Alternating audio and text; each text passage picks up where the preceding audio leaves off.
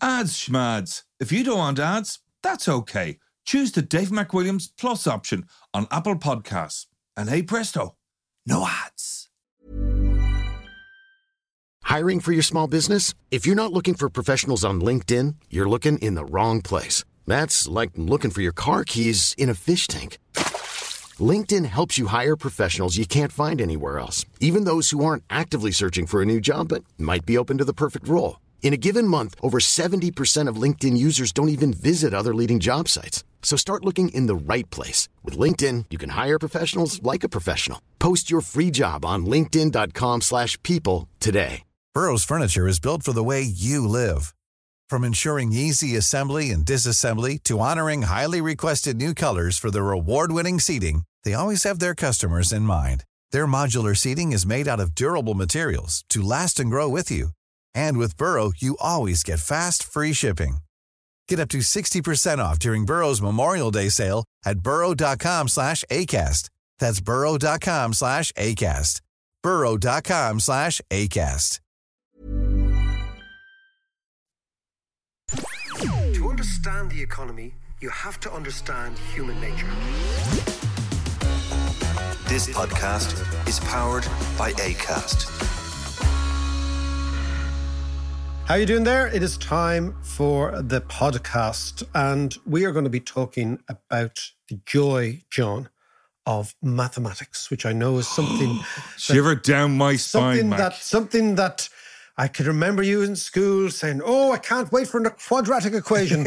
I can't wait for a bit of trigonometry. I can't wait for a bit of Cartesian mathematics." But we're going to talk about maths and why so few kids finish school with a feeling for mathematics and why it's such an interesting subject. And why, of course, because this is an economics podcast, the foundational, one of the foundational tools of economics is measurement, obviously. Yeah. And measurement is clearly a mathematical idea. Well, I tell you, in our house, we've just finished the mocks for leaving they still going on? Oh, yeah. No, we just finished them last week and then into half term.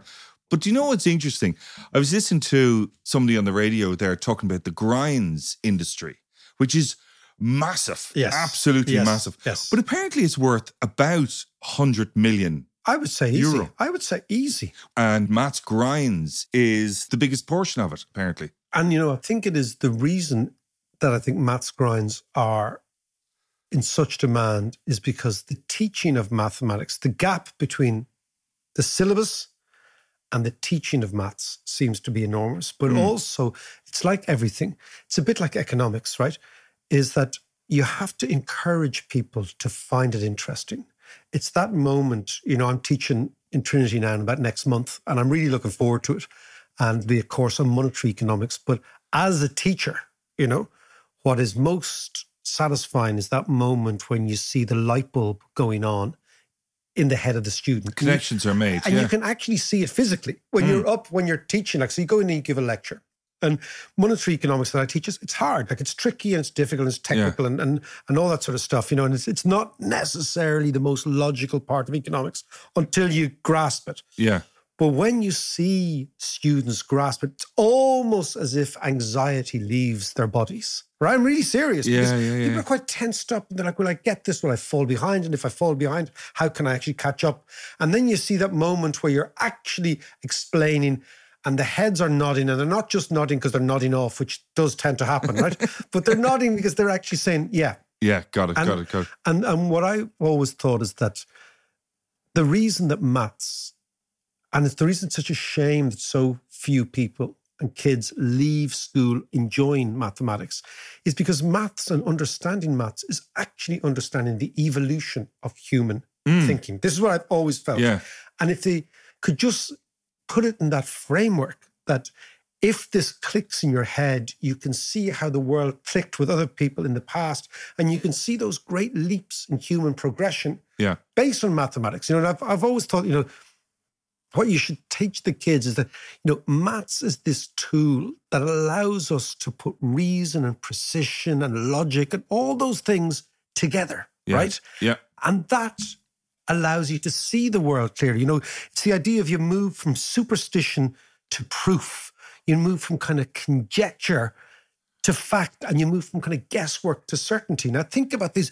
These are all opening up the world to us, right? Yeah. This idea that you move from conjecture, I kind of half think that, to certainty. This is the way the world is.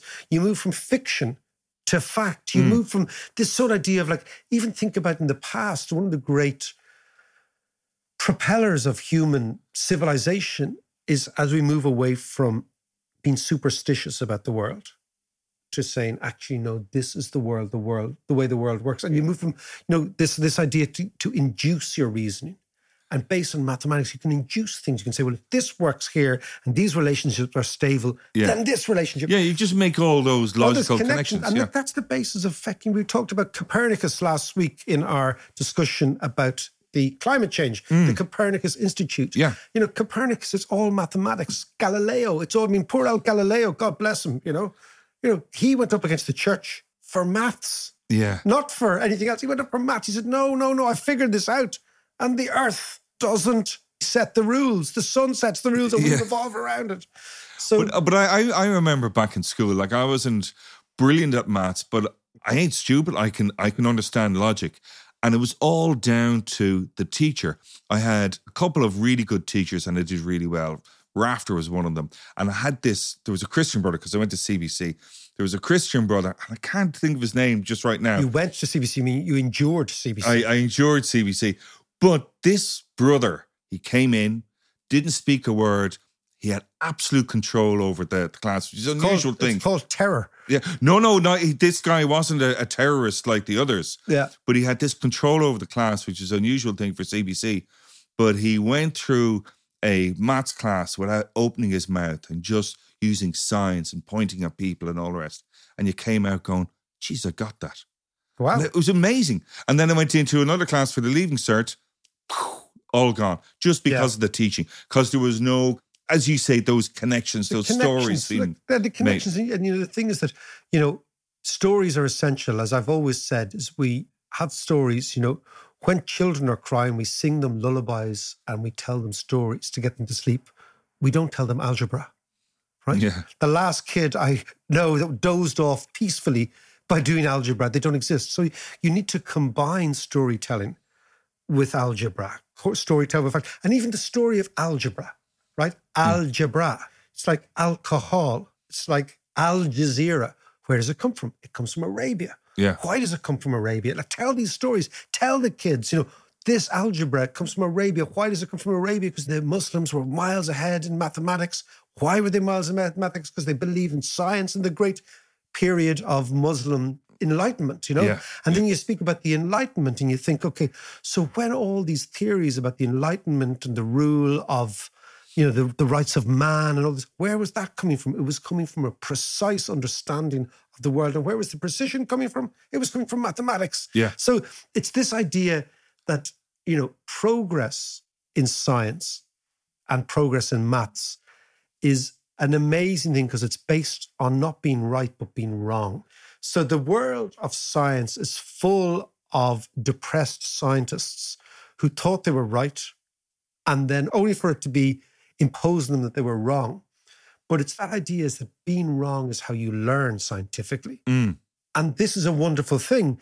And science and scientific communities and mathematical communities have understood that there's a sort of, I don't know, it's a sort of a, the end game in maths has to be almost failure. It's like every great career ends in failure. Every great mathematical idea ends in failure if it's not the truth. Yeah. So if it's still being discovered. So that's what I want to talk about today. Yes, indeed. And we're going to talk about maths with Colm O'Regan, the comedian, who has his own mathematics podcast called The Function Room. So let's go into the mathematics class and talk to Colm O'Regan.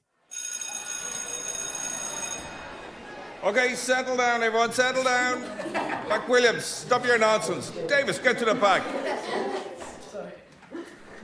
Colm, how are you? Good to see you. I'm very good. Thanks very much. Uh, thanks for that lovely uh, intro. The only thing we can't verifiably prove is the thinker bit. Everything else is uh, actual evidence, but I'll take it.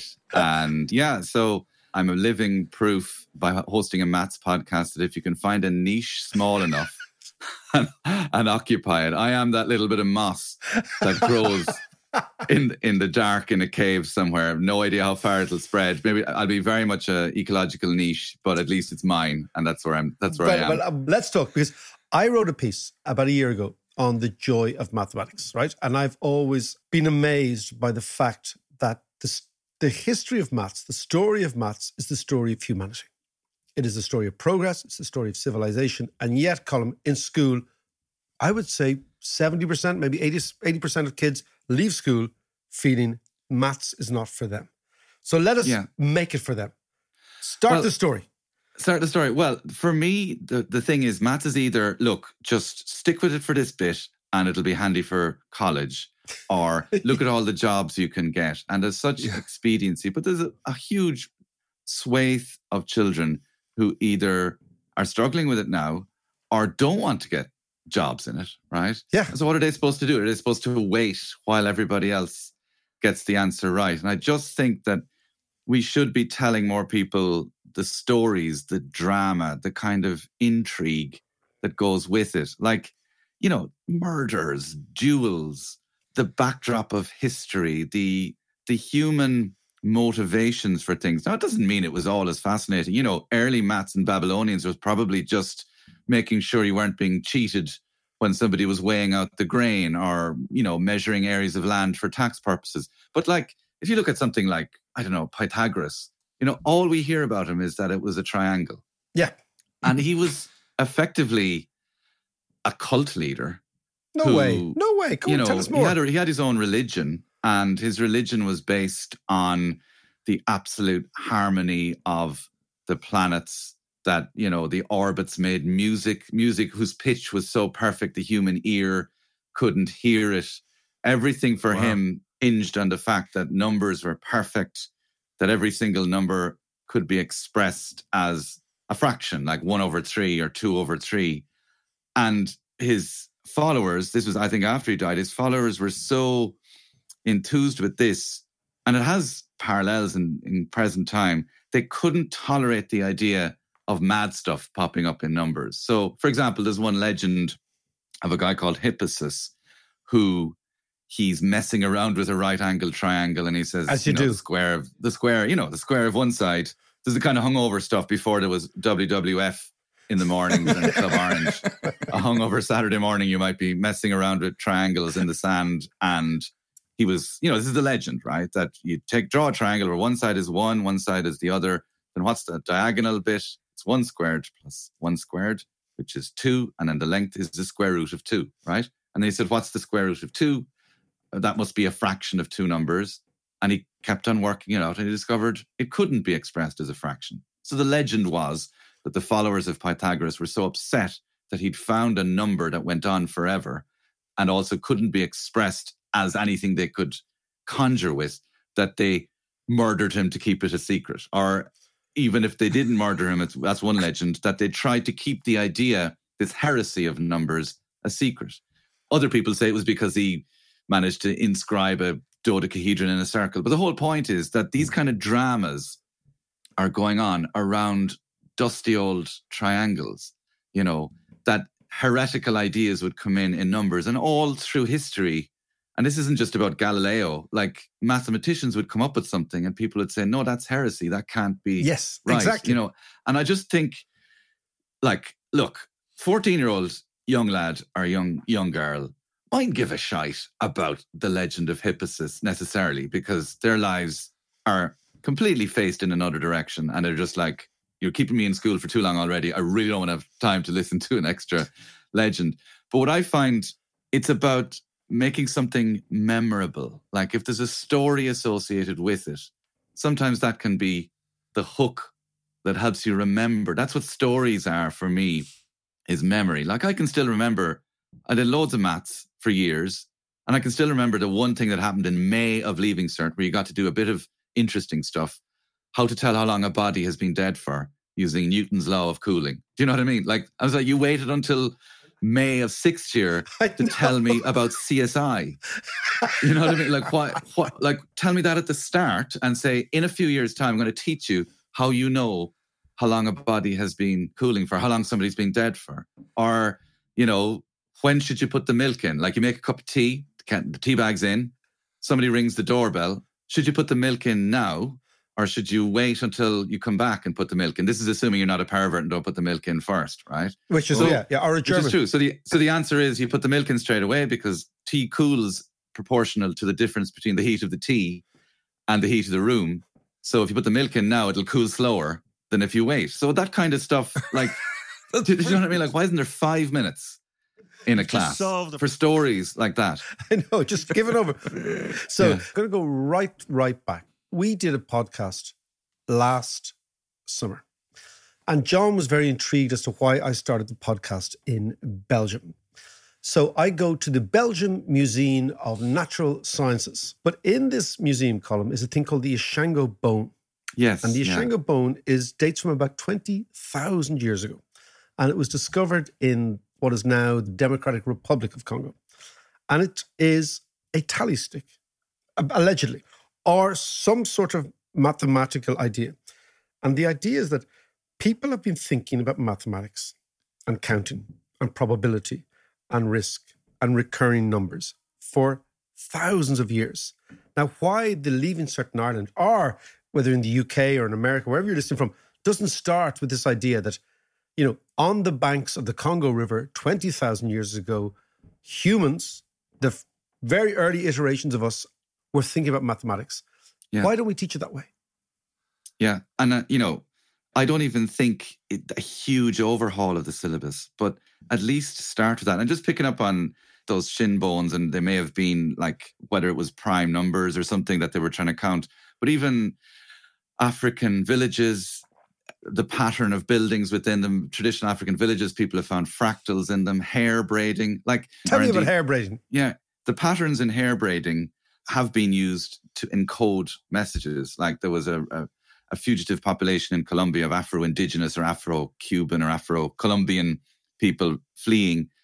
Would sometimes, in order to communicate, would have, would would encode into braids. This is from Emma Dabiri's no book. way, uh, no Don't touch my hair. You know, some sort of messages, and the kind of whole paradigm of the maths of Africa has been completely wiped clean because we're Completely, focused yeah. on the Greeks. I started with a story about a Greek, you know, and it's a shame because you don't know how many different types of brain of kid are going to school who might find trigonometry impossible, but might really latch on to the idea of repeating patterns Yep. in an African village or mm. whatever. And this doesn't have to be a massive, like, we are all one people and let's all hold hands or anything like that. It's just a practical thing. There are different types of Don't worry, brain. I won't accuse you of being excessively woke. Uh, so I'll, it's okay. I'll take it, but Well, it's you just take it. I know- I know what you mean. I- I'm just But trying to. I'm just trying to. I'm just trying to hold on to the um, the the angry man section of your podcast.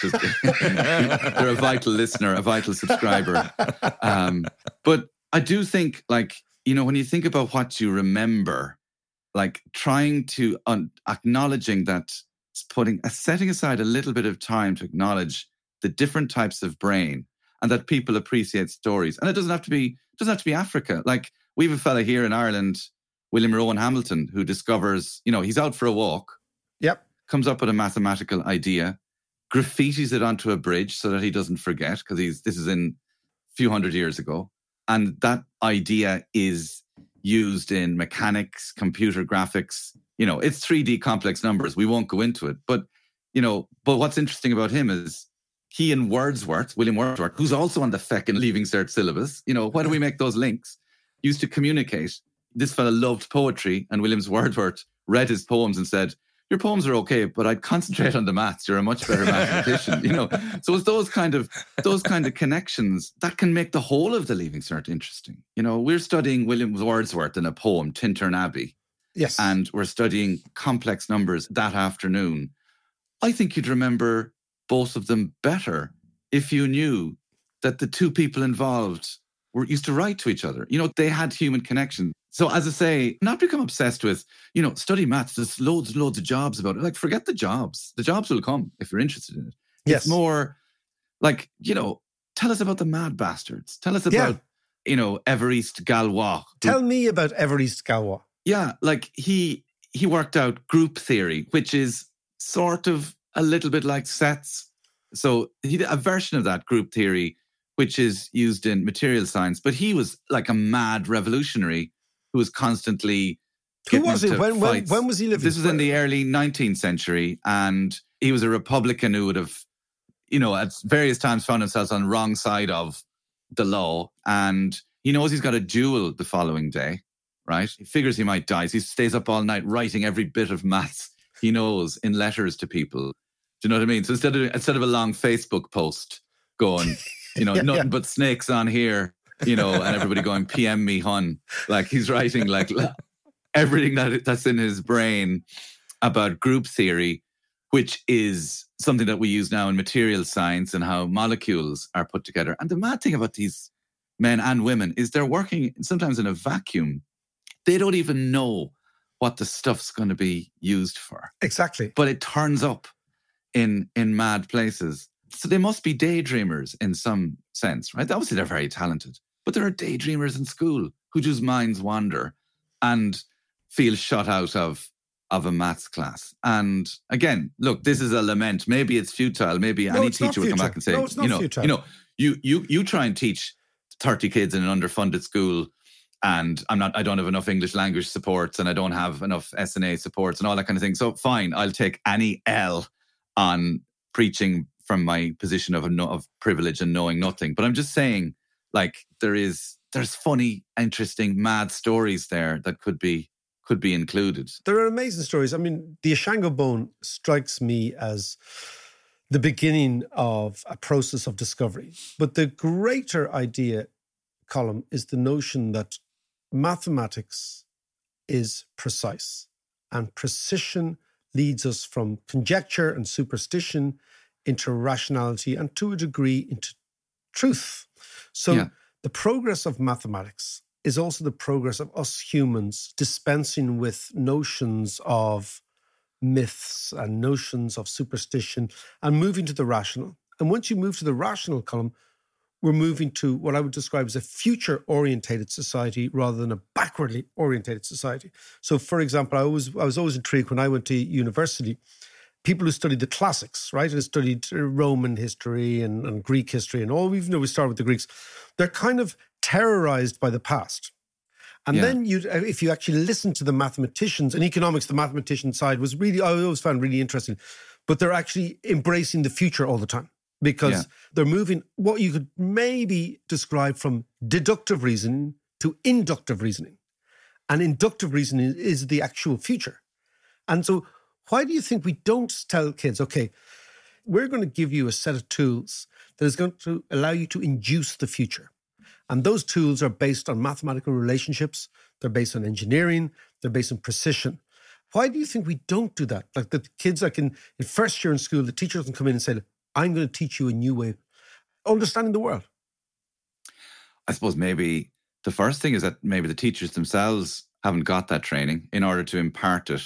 You know, like they follow a training course and they follow their own syllabus. Yeah. The other thing is, it, it, it the whole thing is hinged on exam points, college, and job because jobs. You know, if you work backwards from jobs back to school, it's almost like a, a backwards thing where how do you define whether you're qualified for a job? You have to get a degree. What does that degree contain? The following subjects. How do you get to study those subjects? You need to be good enough at a particular exam in order to get in. I mean, turning the question on its head slightly, in terms of progress, we we have done it with like reading, like in the sense that we equip people to read.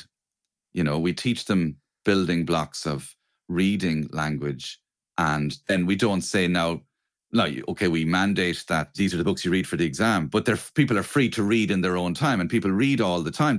Even people who don't read, who never read before, now read because people everybody reads subtitles on Netflix or people are texting so much now, far more than ever wrote letters. So people are literally reading and writing more than ever.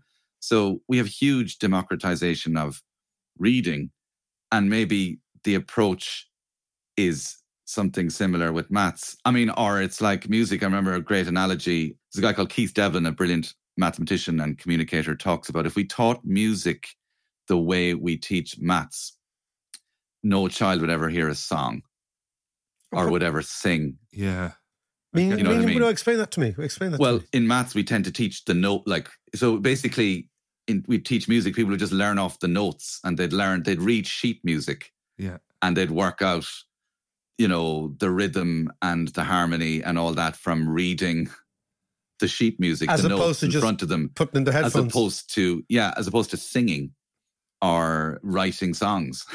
So Yeah. both you and I quite liked Sums in school. In fact, I've a, I've a, I've a story about a friend of mine who went to Wesley Disco, and uh, her very very first slow set was a fellow in my class whose nickname was Function because he was very good at maths. Yeah, And he wasn't really the most, let's say, expressive fella. Wouldn't be a fella known for his one-liners or his chat-up lines. And he asked this particular girl, who may be listening to the podcast, so I won't name her because I've known her for many, many years. The slow set, I think, was Nights in White Satin by. Oh, right, uh, Yeah, it was a very, very fine slow set at Wesley. yeah. The everything I do, I do it for you of its day. Of its day, Yes, exactly. yeah, it was yeah, the wedding yeah. song of its day. And I'm actually going to tell you a story about that wedding song, which was basically somebody, the Everything I Do, I Do For You was Bryan Adams, which was the. Michael Kamen. Yes. It's more uh, the theme of Robin Hood. Yeah. You Yeah. might remember. And a friend of mine uh, got married, and his wife asked for the Robin Hood song.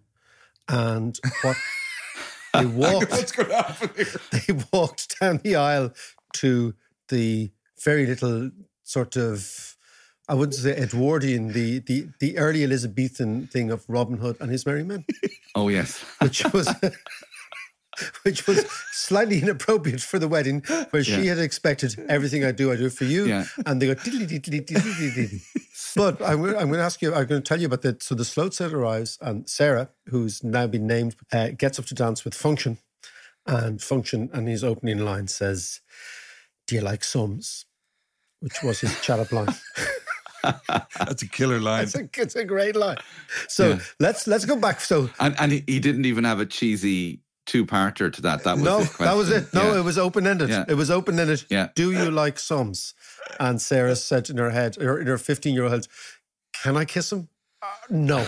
Poor old function never got kissed. So let's go back to the idea of function. First year, second year in school. What do we do? The likes of you and I quite liked sums when we were kids. What do we do, Colm, to enthuse people, enthuse students for this extraordinary, what I would call journey of discovery that is mathematics? I think we do as what you were mentioning earlier. We we stand up and tell them where where this goes. How like a little, you know, this i- like we we actually say how amazing this is. Now I'm sure teachers do this already. No, but no teacher at at the start of any class. I think it's the book. So we open the page at page one, and we I think we open a maths book at page one, and I just don't think we open we should open a maths book on day one because the maths book typically if i remember correctly has like an x and y coordinate on it or it has a intersection b. It has like symbols that we don't really we haven't connected with. X's and y's can be fun kind of thing but it it and i'm not talking about a glossy maths book with because sometimes you come up to uh, science books and it's like science is the study of things are and then like page two newton you know like there's not much Yeah.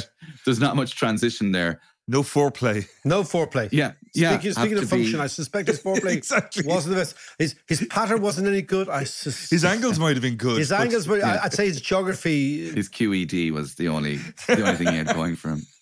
So I'd say the first couple of classes are guest lecturers, you know, because sometimes what happens is you wait till transition year before you go to a fun thing, or and now Maths Week is a very good thing. It happens every year, and you know they broadcast live to students around the country and all that. But September first, September second, get some guest mathematicians in, people who talk about like it's no point in me talking about it. I'm a spoofer, right? I don't. I, they'd see me coming a mile off. I'd eventually start blushing when they'd know I was talking uh, shite. But that that maths and communication go hand in hand, and that your job as a mathematician actually is a big chunk of it is talking about maths to other people because it is a collaborative thing. So that first few weeks is almost nothing but just fascination, you know, and then eventually you open the book and you go, right, this is going to seem a bit dry by comparison. And so that you don't alienate people straight away. Maybe people come out of primary school already feeling fallen behind. I think you're. I think you're right. They- I think they You do. know, I think they do. They come out of primary school and think, okay, I can go into the yard here and play football, or I can go on our phones. The idea that I will spend any amount of my time figuring out mathematics is an anathema to most kids. And yeah. just before we go, Colm, a mathematical society. Let's just kind of zoom out a wee bit. Yeah. To what extent is a mathematical society, a rational society, a precise, a logistical, a logical society? Is there evidence that those types of societies generate more economics, more growth, more wealth, that sort of idea? Like, I mean, is it also fundamental to who we are? Well, I would say that a society where there is room for different types of thinkers, where, you know, different types of brains, where people feel included. And among those skills is different types of, of studying maths. Because I think you need to leave room for, like, because logic can be used perniciously as well, too. Like yes. hyper rationality can be used to the detriment of other forms of expression. And also, we treat maths as existing alone, whereas, you know, philosophy and maths have huge connections arts and maths, music and maths. Does you see this kind of, you know, sociology is applied biology, uh, biology is applied chemistry, chemistry is applied physics, physics is applied mathematics, and mathematics then is your is your thing. foundational document. Yeah. I didn't see that diagram until last week. you know what I mean? Whereas if I was in school, connecting all of the subjects, knowing that there is room that that maybe not being good at sums, but being good at like poetry has meter and maths in it. Do you know what I mean? Like being good at biology is standing on a layer of cells, the interactions of which depend on chemical equations, the bonds of which are defined by physics. All like, you know, knowing that that my interest has a place. Like if the school curriculum mimics, supposed to mimic life, that we're shown the connections between them, such that if I feel I don't have the type of brain for maths, and I'd be listening to, say, listening to this podcast saying, that's a load of bollocks, I'm not that type of person, that's fine. But if you don't feel excluded, and I think I take it from your column, and it's a big thing of mine, what a waste of human capital it is, and human happiness and time that people feel excluded from a society. So let's say the society you talk about, which where logic and rationality is prized and mathematical literacy is important, but that it's a type of literacy or importance where it's inclusive, that it's smart enough to know that people who can't add two and two might be very good at visualizing the fifth dimension. Do you know what I mean? Like that they're like, sorry, I'm obviously you know, gone off into all sorts of tangents. No, uh, keep pardon going. the pun. But it's that because we have it constrained by your ability to get an answer right for an exam, and obviously, you know, metrics are important in order to get to different areas, but particularly maths, we seem to define people as in you're either good at it or you're not.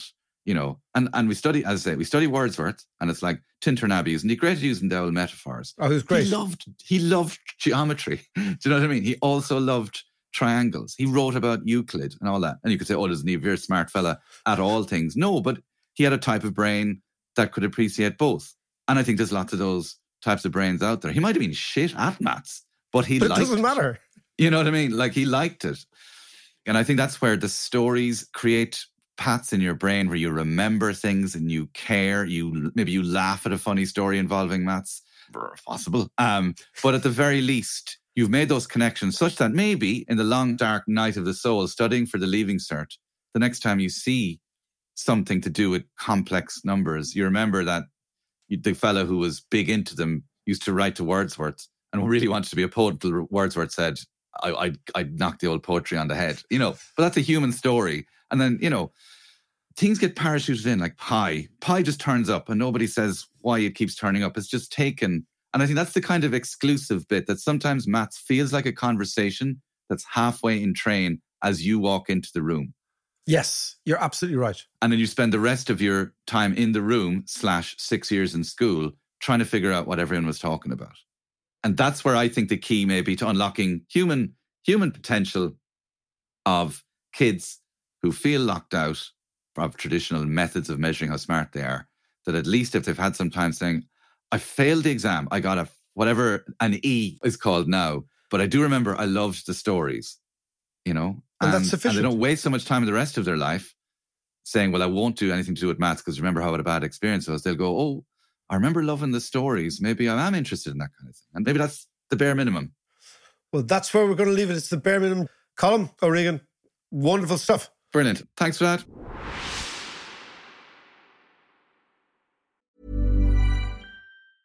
Life is full of awesome what ifs, and some not so much, like unexpected medical costs. That's why United Healthcare provides Health Protector Guard fixed indemnity insurance plans to supplement your primary plan and help manage out of pocket costs. Learn more at uh1.com. Hiring for your small business? If you're not looking for professionals on LinkedIn, you're looking in the wrong place. That's like looking for your car keys in a fish tank. LinkedIn helps you hire professionals you can't find anywhere else, even those who aren't actively searching for a new job but might be open to the perfect role. In a given month, over 70% of LinkedIn users don't even visit other leading job sites. So start looking in the right place. With LinkedIn, you can hire professionals like a professional. Post your free job on linkedin.com slash people today. Burrow's furniture is built for the way you live.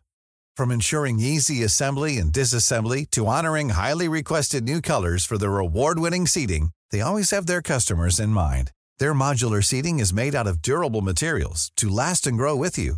And with Burrow, you always get fast, free shipping.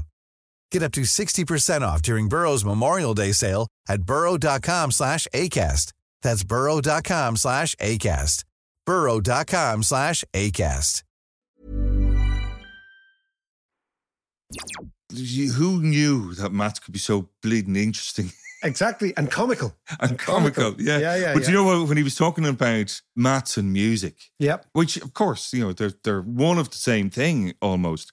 But I always loved David Byrne from Talking Heads. His quote, which is similar, it's related to this when he said that you know writing about music is like dancing about architecture. It's completely meaningless. I love it. So when you So say that- all you music journalists out there, you've you've been slapped down by David Byrne. No, but it's it's, it's true. Well, listen, I mean, I just think that the, the lesson, the takeaway, to use that great American expression, is that try to make maths relevant to kids. So link it to anthropology, link it to history, link to the evolution of human thought, Yeah. all that sort of Yeah. stuff. Because that's what really gets people. It's it's the color behind it, you know.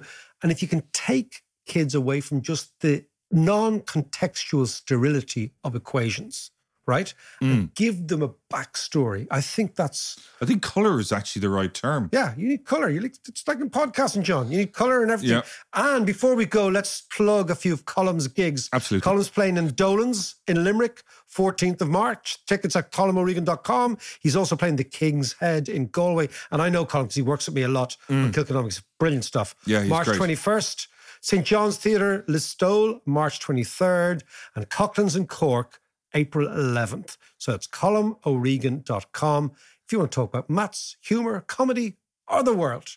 And we will talk to you in a couple of days.